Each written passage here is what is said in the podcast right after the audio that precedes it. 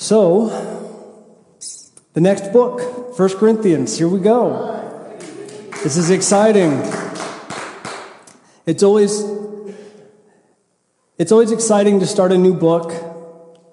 Um, I'm someone who I don't mind change, so sometimes I even need to just jump around a bit. But so for me, when we start something new like this, it's always very exciting. I'm always very intrigued. What are we going to get into? What is the Lord going to reveal? Today, we will not be so much in the text of 1 Corinthians. What we're going to be doing instead is setting the stage for next week when we get into the text of 1 Corinthians. Because if we don't set the stage, then we're going to be missing out on the context. Um, and so I'm going to, I better get my uh, click click out here. Um, is there a laser on this? Okay. I get to use the laser today.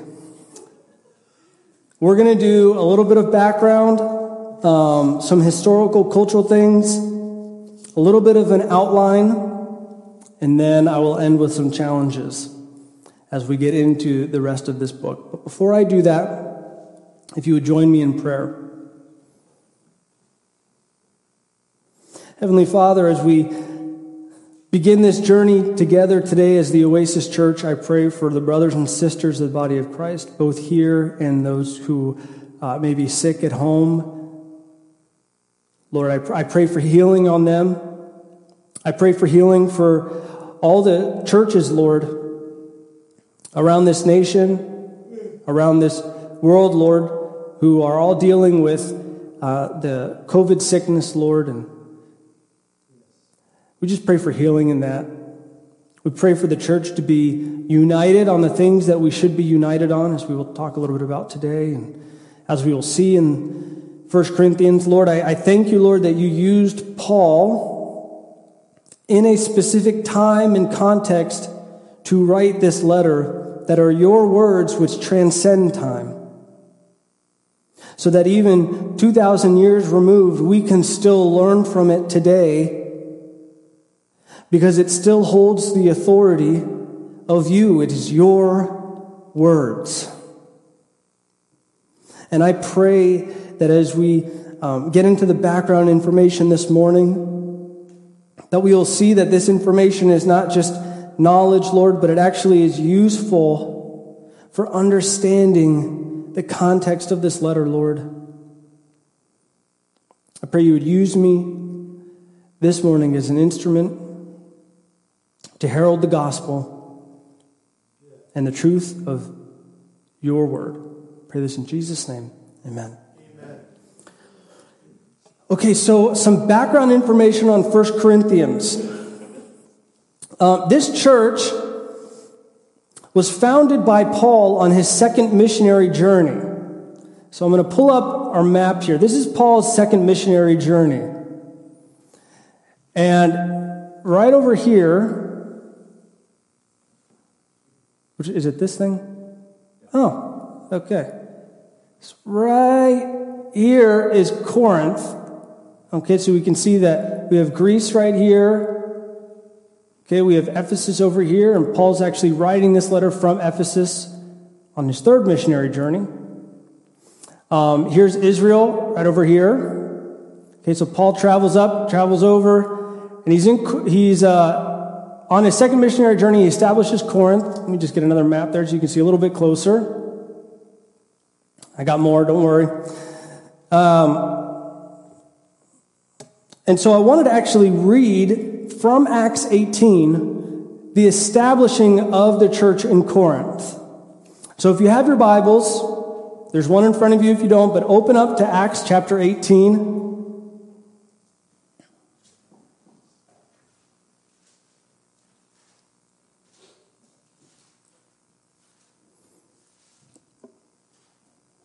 This is Paul at Corinth.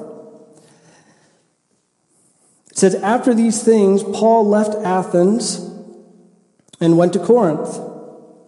And he found a Jew named Aquila, a native of Pontus, having recently come from Italy with his wife Priscilla, because Claudius had commanded all the Jews to leave Rome. He came to them. And because he was of the same trade, he stayed with them, and they were working for, by trade, they were tent makers. And he was reasoning in the synagogue every Sabbath and trying to persuade Jews and Greeks. But when Silas and Timothy came down from Macedonia, Paul began devoting himself completely to the word, solemnly testifying to the Jews that Jesus was the Christ. But when they resisted and blasphemed, he shook out his garments and said to them, Your blood be on your own heads. I am clean. From now on, I will go to the Gentiles. Then he left there and went to the house of a man named Titius Justus, a worshiper of God whose house was next to the synagogue. Crispus, the leader of the synagogue, believed in the Lord with all his household, and many of the Corinthians, when they heard, were believing and being baptized. And the Lord said to Paul in the night by a vision, Do not be afraid any longer, but go on speaking and do not be silent, for I am with you, and no man will attack you in order to harm you, for I have many people in the city. And he settled there a year and six months, teaching the word of God among them. But while Gallio was uh, proconsul of Achaia, the Jews with one accord rose up against Paul and brought him before the judgment seat, saying, This man persuades men to worship God contrary to the law. But when Paul was about to open his mouth, Gallio said to the Jews, If it were a matter of wrong or a, vicious crime, O Jews, it would be reasonable for me to put up with you. But if there are questions about words and names and your own law, look after it yourselves. I am unwilling to be a judge of these matters. And he drove them away from the judgment seat. And they all took hold of Sosthenes, the leader of the synagogue, and began beating him in front of the judgment seat. But Gallio was not concerned about any of these things. Paul, having remained many days longer, took leave of the brethren and put out to sea for Syria and with him were Priscilla and Aquila. In Cenchrea, he had his hair cut, for he was keeping a vow. That is what Acts gives us as far as Paul's uh, second missionary journey to Corinth and establishing the church there. And some of these things are actually going to come up in the letter itself that you'll be seeing back in Acts chapter 18, some of these things that kind of pop up later on. But let me just give a, a, little bit of insight to this. So Paul is in Corinth and he's there in distress because he had suffered ill treatment in Macedonia, physical mistreatment. He had been dishonored in Athens. And then he was rejected by the Jews in Corinth. So Paul is suffering here. And God appears to him at night by a vision and says, Do not be afraid. But go on speaking and do not be silent. I think what's interesting about this is that this is similar to what Paul then says to Timothy in the letter of 2 Timothy. You will be persecuted, but do, do not be afraid. That's not the spirit that you've been given. Paul is joined by Silas and Timothy, and what's amazing is it's at Corinth that he meets Aquila and Priscilla and is joined in ministry by them. And they meet because they not only know each other uh, through the Lord, they have that in common, but they also had in common the bond of they were all tent makers. They had the same trade. And so after 18 months, he leaves and after he leaves, Acts tells us that Apollos then comes. And Apollos was an elegant speaker, and he was trained in rhetoric, which is this art of speaking with persuasion. So that's our background for Acts. But that's not when the letter was written. The letter was written a few years later on Paul's third uh, missionary journey, and I'll get that up. For some reason, the color switched, so the darker is now the land, the lighter is the sea. I know it threw me off forever. Paul's third missionary journey, at this point, he is in Ephesus. Okay, and he's writing to the church, church in Corinth because of the report that he had from Chloe's people.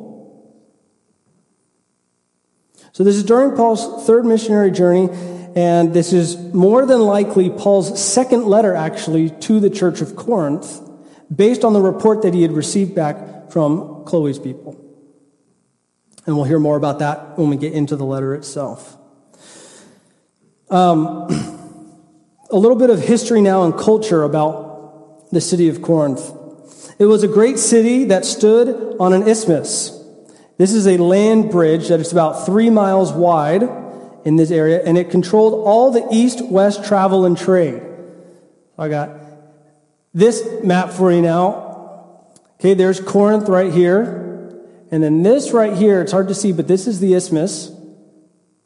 And I got a close up for you here. And so here it is, it's about three miles wide. Okay, and so this land bridge was really important because what it gave Corinth was the ability to control this travel and trade, where on the east side of the land bridge, they had access to Asia Minor. And on the west side of the land bridge, they had access to the rest of the Roman Empire on the side of like where Italy is and, and Europe because it was quicker and easier to go through this three mile landmass with your trade than it was to go around the island of Greece, around Athens, because it was so treacherous and longer. Some history about the city of Corinth to kind of bring us into the context of what's going on in this city is that Julius Caesar recolonized the city of Corinth just before his death in 44 BC. So the letter of uh, 1 Corinthians is written about 53, maybe between 53 and 55 AD. That's 50 years, right? AD. You got 44 years BC. So you're looking at roughly 90 to 100 years since the city of Corinth had been recolonized in the Roman Empire. What's interesting about this is when the city of Corinth was recolonized, those who were set to go there and recolonize it were from a large class group of people. And when they went there to colonize, they were each given six to seven acres of land to start uh, building on. So you can imagine they go there with six to seven acres of land to build and recolonize the city of Corinth, and then on top of that, also have full access to the trade and travel that benefits them from the isthmus there. So this and the nearby Isthmus Games, which were famous like Olympic games that took place near the city of Corinth, contributed to a very uh, a, wealthy area. Corinth was a wealthy area, and it was a city and the, the city and the surrounding area was said to have around 200,000 people. So you can imagine it's kind of like Aurora. It was a Latin influenced city at first. Then what happened was you had an increased presence of Greeks and other Hellenized groups of people coming in and moving into the city, but they were not citizens, but foreign residents with civic rights. So they were not part of the social elite. And as Paul brought the gospel, both the social elites as well as the poor were being saved. And so what happened was the social elites opened up their homes for the church gathering once the synagogue was no longer available. But this also created issues between the rich and the poor in Corinth, as we're going to see. One of them being uh, the issue of the feasts and the Lord's Supper, um, lawsuits.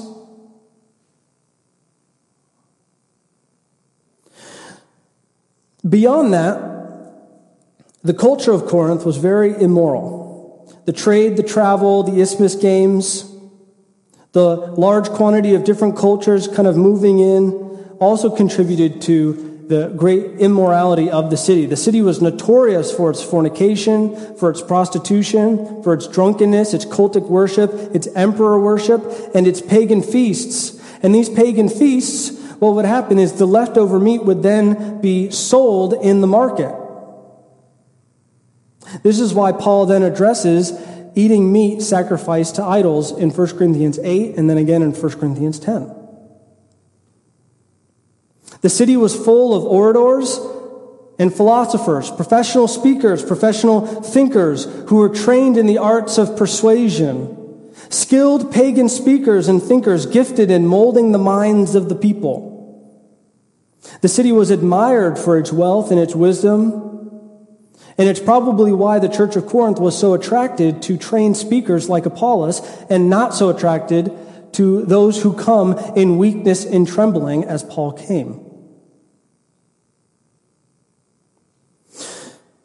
Something else that's going to be important for us as we go through the letters a lot of these cultural influences contributed to the poor theology within the church. And really, this is similar to what we deal with today. It's called cultural syncretism. Cultural syncretism is what was plaguing the church in Corinth. And what it is, is it's a combining of different religious and cultural thought, creating really, from a biblical perspective, a perverted worldview and theology. And this perversion infected the church in Corinth. This is why Paul has to address so many different issues that you're kind of wondering why is all this in one letter? I mean, you're going to read this letter and you're going to say these are such a, a broad um, scope of issues. I mean, we're talking about sex in marriage, we're talking about lawsuits, we're talking about um, fornication, homosexuality, church discipline, the resurrection, the future resurrection, practicing the Lord's Supper, unity and division. I mean, I mean just it's across the board. And the reason why is because of this cultural syncretism, which was taking place in the broad city of Corinth and didn't leave the church unscathed. And so, what the main thing I want to talk about this morning for, uh, um, for implication and application purposes, and as we continue on in the letter of Corinth, is this idea of a biblical worldview. A lot of what we are going to see in 1 Corinthians are issues about biblical worldview, not having a worldview that lines up with Scripture or with who you are in Christ. Paul is going to give us some insight on how to understand and interpret Scripture like the law. This is where we get the passage where Paul compares muzzling an ox to paying a minister of the gospel. So we're going to see certain things like that taking place in the letter of Paul's use of the Old Testament scripture. But we're also going to see Paul, and this is kind of in your outline section. I'm going to list out some of these things, but not in too much detail.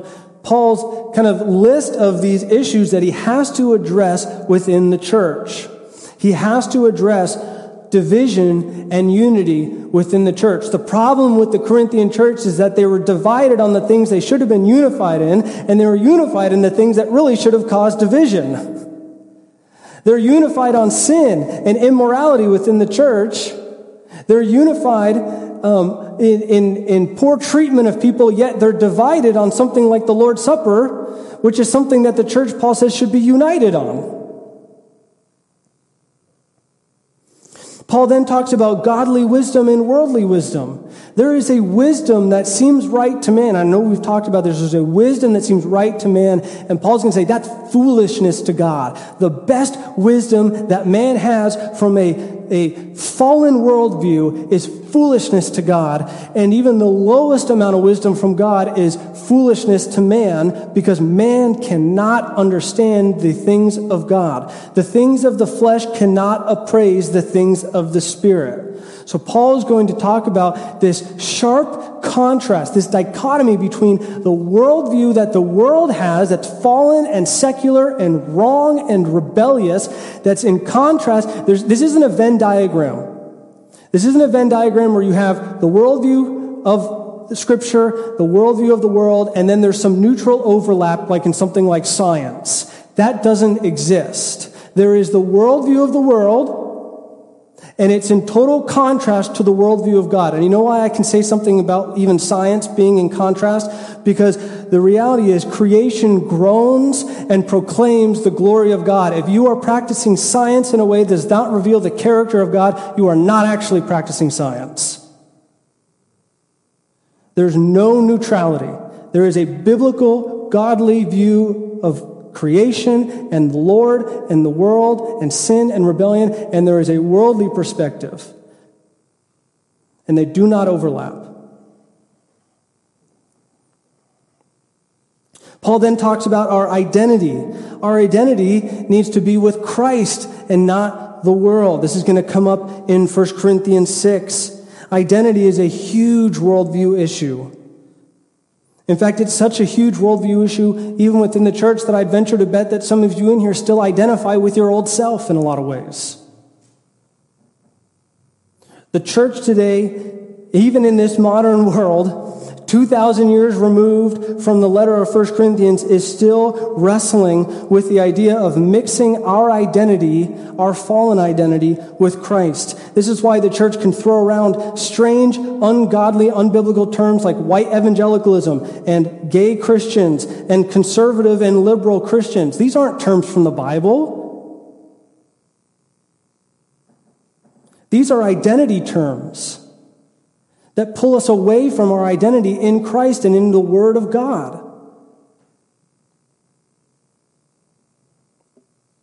Paul talks about proper judgment of sin within the body of Christ. This is 1 Corinthians 5. He, he talks about that you can't, you can't have sin in the camp. It cannot stay. It cannot remain. And worse, you can't celebrate it. And that's what the Corinthians were doing. They were celebrating a man sleeping with his mother-in-law.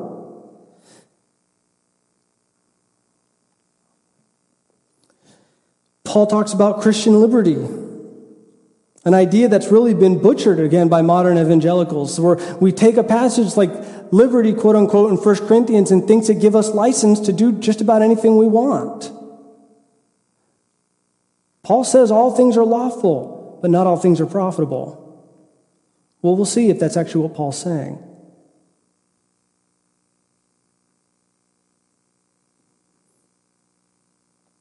Paul takes issue with secular judges instead of handling things within the church. This is another worldview issue. You're, you're taking issues within the church and you're bringing them before secular judges. Do you see how that doesn't make sense?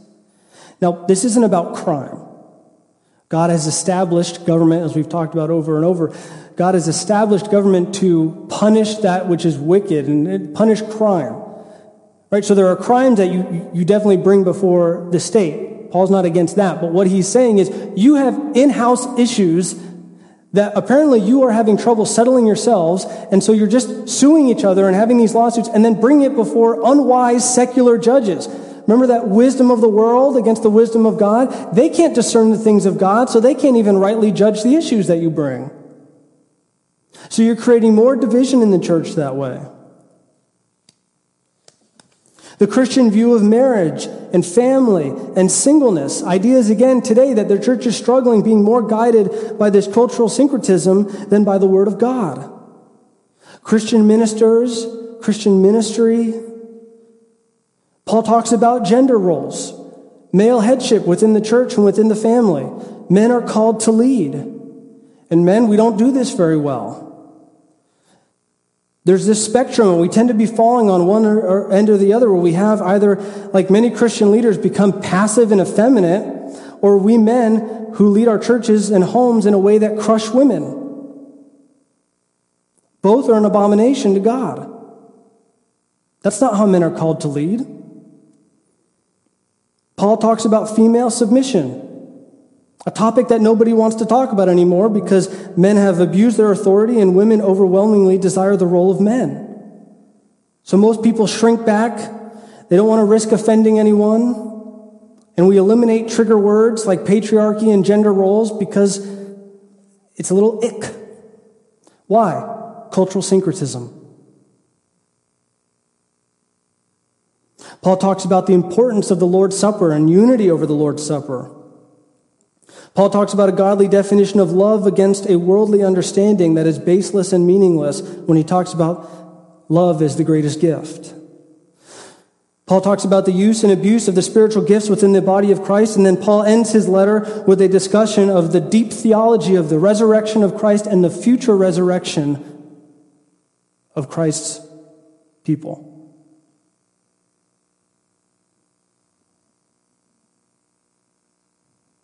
See, the Corinthian church faced a lot of the same problems that the church is invaded with today. And a lot of times, the root issue is a lack of biblical foundation for a worldview. We need to come back to that biblical foundation of thought. And to put it simply, we need to, it, really what it comes down to is we need to think deeply and consistently biblical in all areas of life.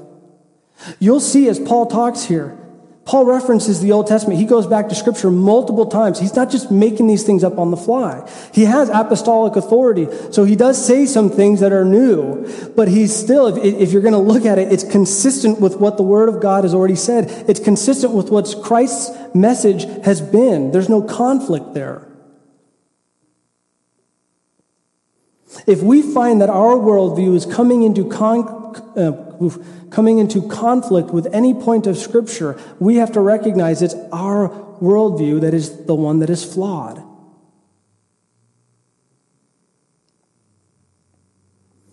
And so, Paul in 1 Corinthians is really kind of taking on this challenge of getting the church to be of one mind.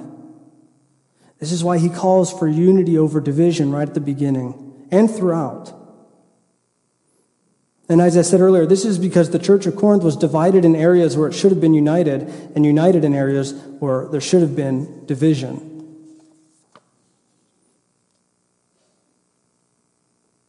And so, 1 Corinthians, in many ways, is about building this biblical worldview, seeing the world through new eyes, eyes that are made to look through the lens of Scripture in any and every area of our lives.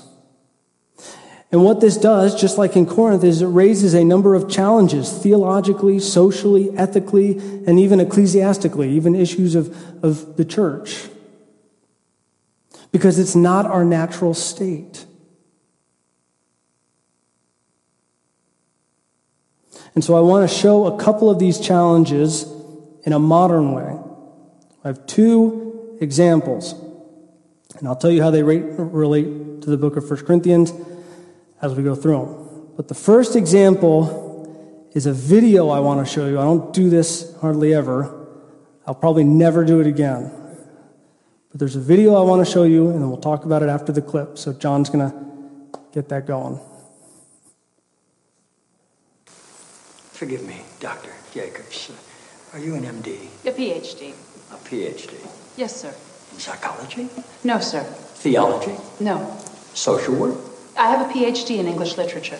I'm asking because on your show, people call in for advice, and you go by the name Dr. Jacobs on your show, and I didn't know if maybe your listeners were confused by that and assumed you had advanced training in psychology, theology, or healthcare. I don't believe they are confused, no, sir. Good. I like your show. I like how you call homosexuality an abomination. Say homosexuality is an abomination, Mr. President. The Bible does. Yes, it does. Leviticus 1822. Chapter and verse. I wanted to ask you a couple of questions while I had you here. I'm interested in selling my youngest daughter into slavery as sanctioned in Exodus 21 7. She's a Georgetown sophomore, speaks fluent Italian, always cleared the table when it was her turn. What would a good price for her be? While thinking about that, can I ask another?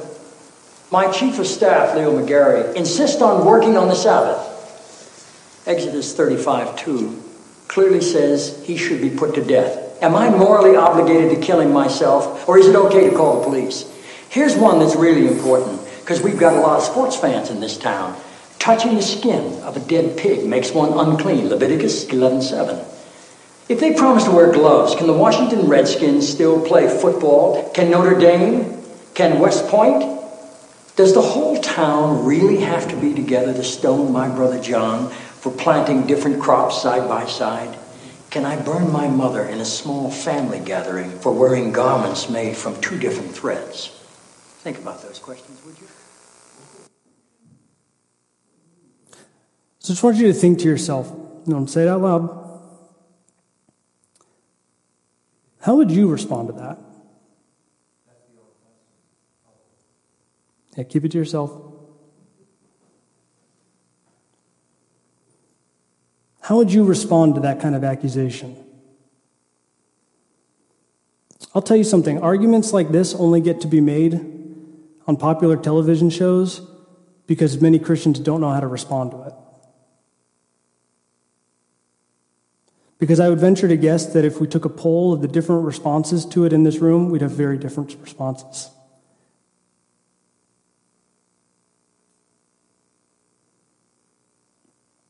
Now, in a situation like that, obviously, it's designed to be jarring.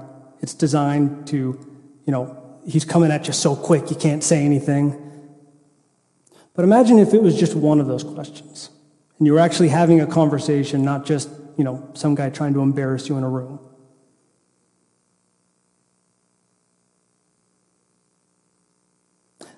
Do we think consistently biblically? Or would we fall into traps like that?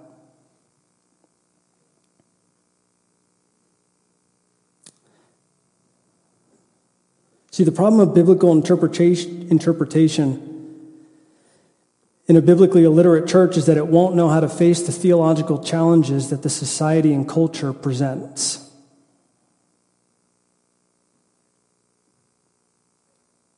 How do you respond to a pagan culture around you that does not understand and even hates your theology and worldview? And so, a biblical worldview has to be prepared for the theological challenges of the culture. Otherwise, what will happen is what happens in Corinth, which is you will mix the theology and the culture, and it will become impotent and ineffective.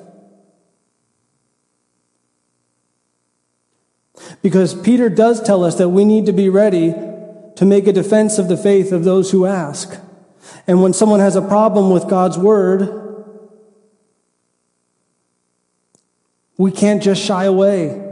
We can't just pretend that that's for the elites, because guess what? Peter wasn't talking about the elites. Peter was talking about the people in the congregation, both the educated and the uneducated. And it comes from building a biblical worldview. Because the reality is, that is a foolish argument.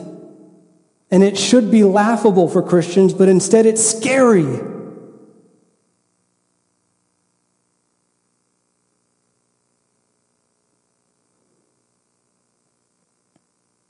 The lack of biblical wisdom here is simply because the worldview of the church has become a lot like the world.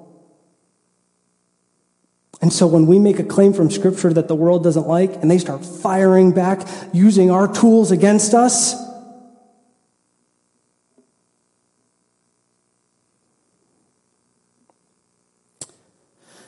the Corinthians had a poor theology. They had a poor theology that Paul has to confront, a poor theology of sin and grace, a poor theology of sex and marriage, a poor theology of spiritual gifts, a poor theology of the resurrection because it was mixed with and influenced by the culture around it. And a Christian with poor theology is unprepared for the challenges that he or she will face, whether it be in the church or with the world outside.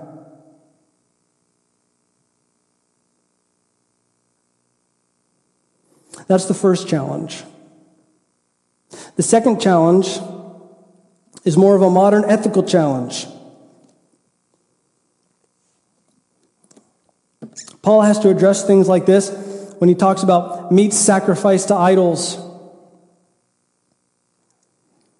When he talks about what are we going to do when you're married to someone who's not part of the covenant community. Because that's not something that really took place unless it was chastised back in the Old Testament. So what are we doing here now that Gentiles have been brought in and you have family members that are being saved but spouses that aren't?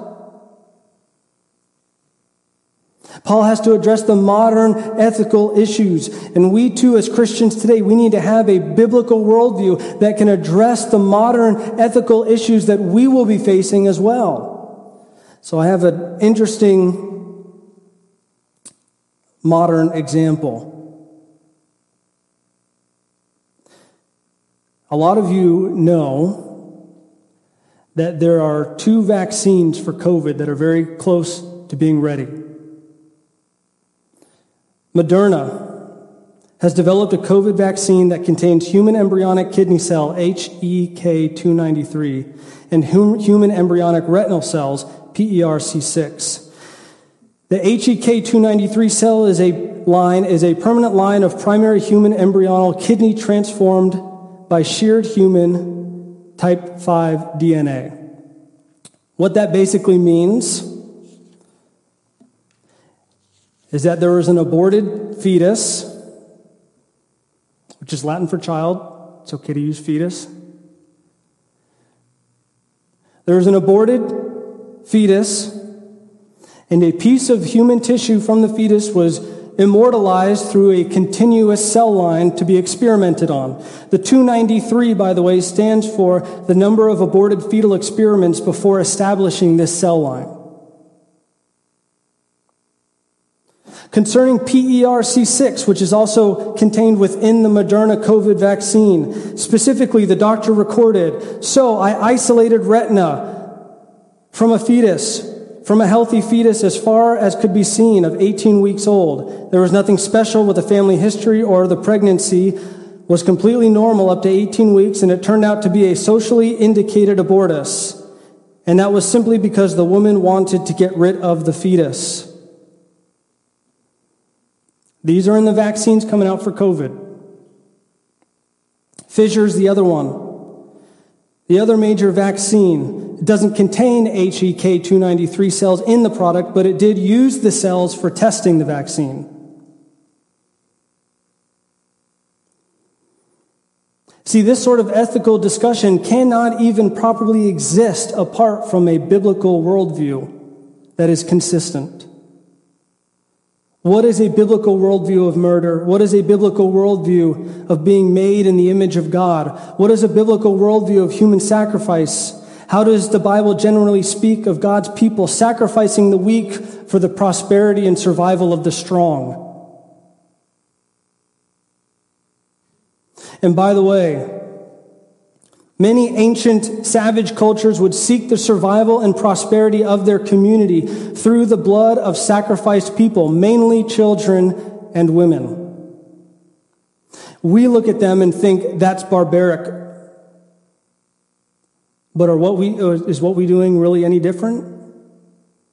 Sacrificing the smallest, bloodshed for the health, wealth, and prosperity of the strong. It's pretty easy to make the decision when it's not your neck on the line, isn't it?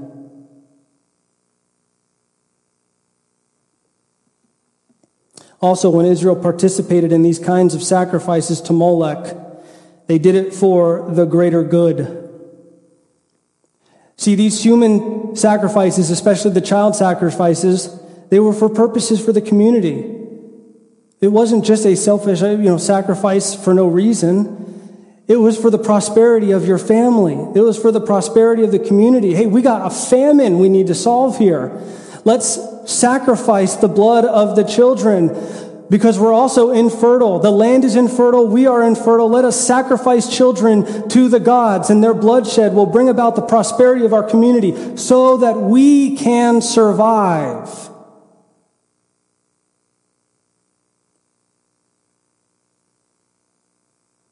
And how does God respond? He calls his people whores. He said, You have whored yourself out to the false gods of this world. And then you want to turn and call to me and say, The Lord, the Lord, this is your temple.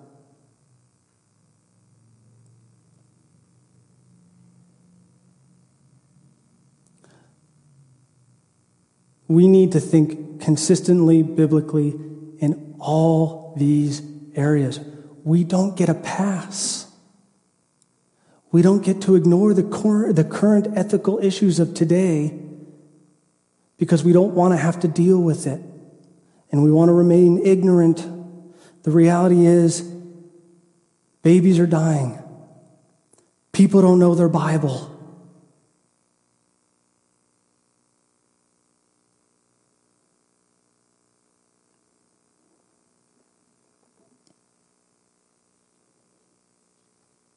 I know that 1 Corinthians does not directly answer the modern challenges that I brought up. But the point is that the challenges that Corinth faced at the time of this letter were the modern challenges of their day.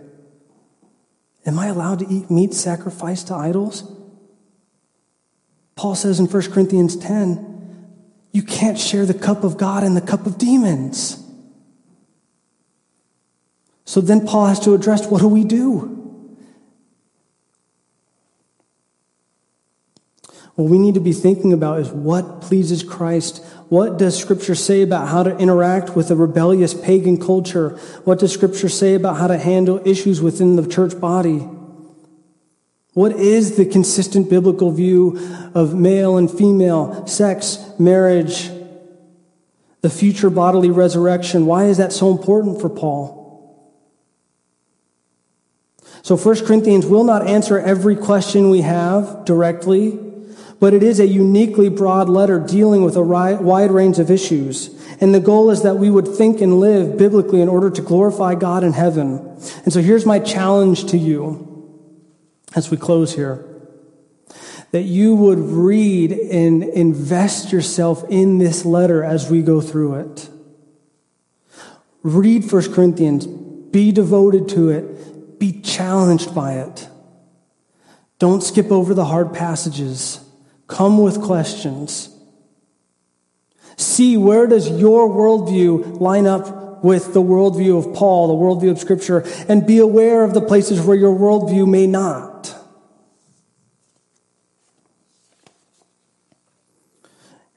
And my prayer is that as we do that, that we would let this letter and the, the, sermons that we have in the future, that we would let it conform our hearts and our minds to think biblically in order that we may live biblically. Let 1 Corinthians be a starting point for a greater established biblical worldview in your life. Let's pray.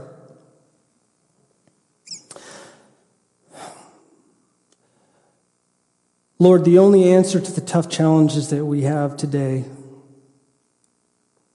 are to think biblically. Ralph even prayed for us before we started. He said that when we are saved, we are given what we are needed for the life of godliness. We are given the faith, we are given the Word of God, we are given the instruction, we are given the body of Christ.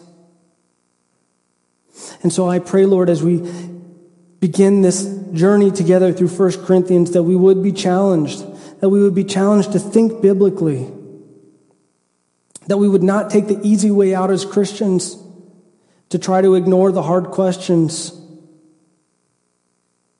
or think that what's in this book is only for the scholars and not for us. Lord, it is your word. It is your truth. I pray that you would conform each and every one of us to that reality. I pray this in Jesus' name. Amen.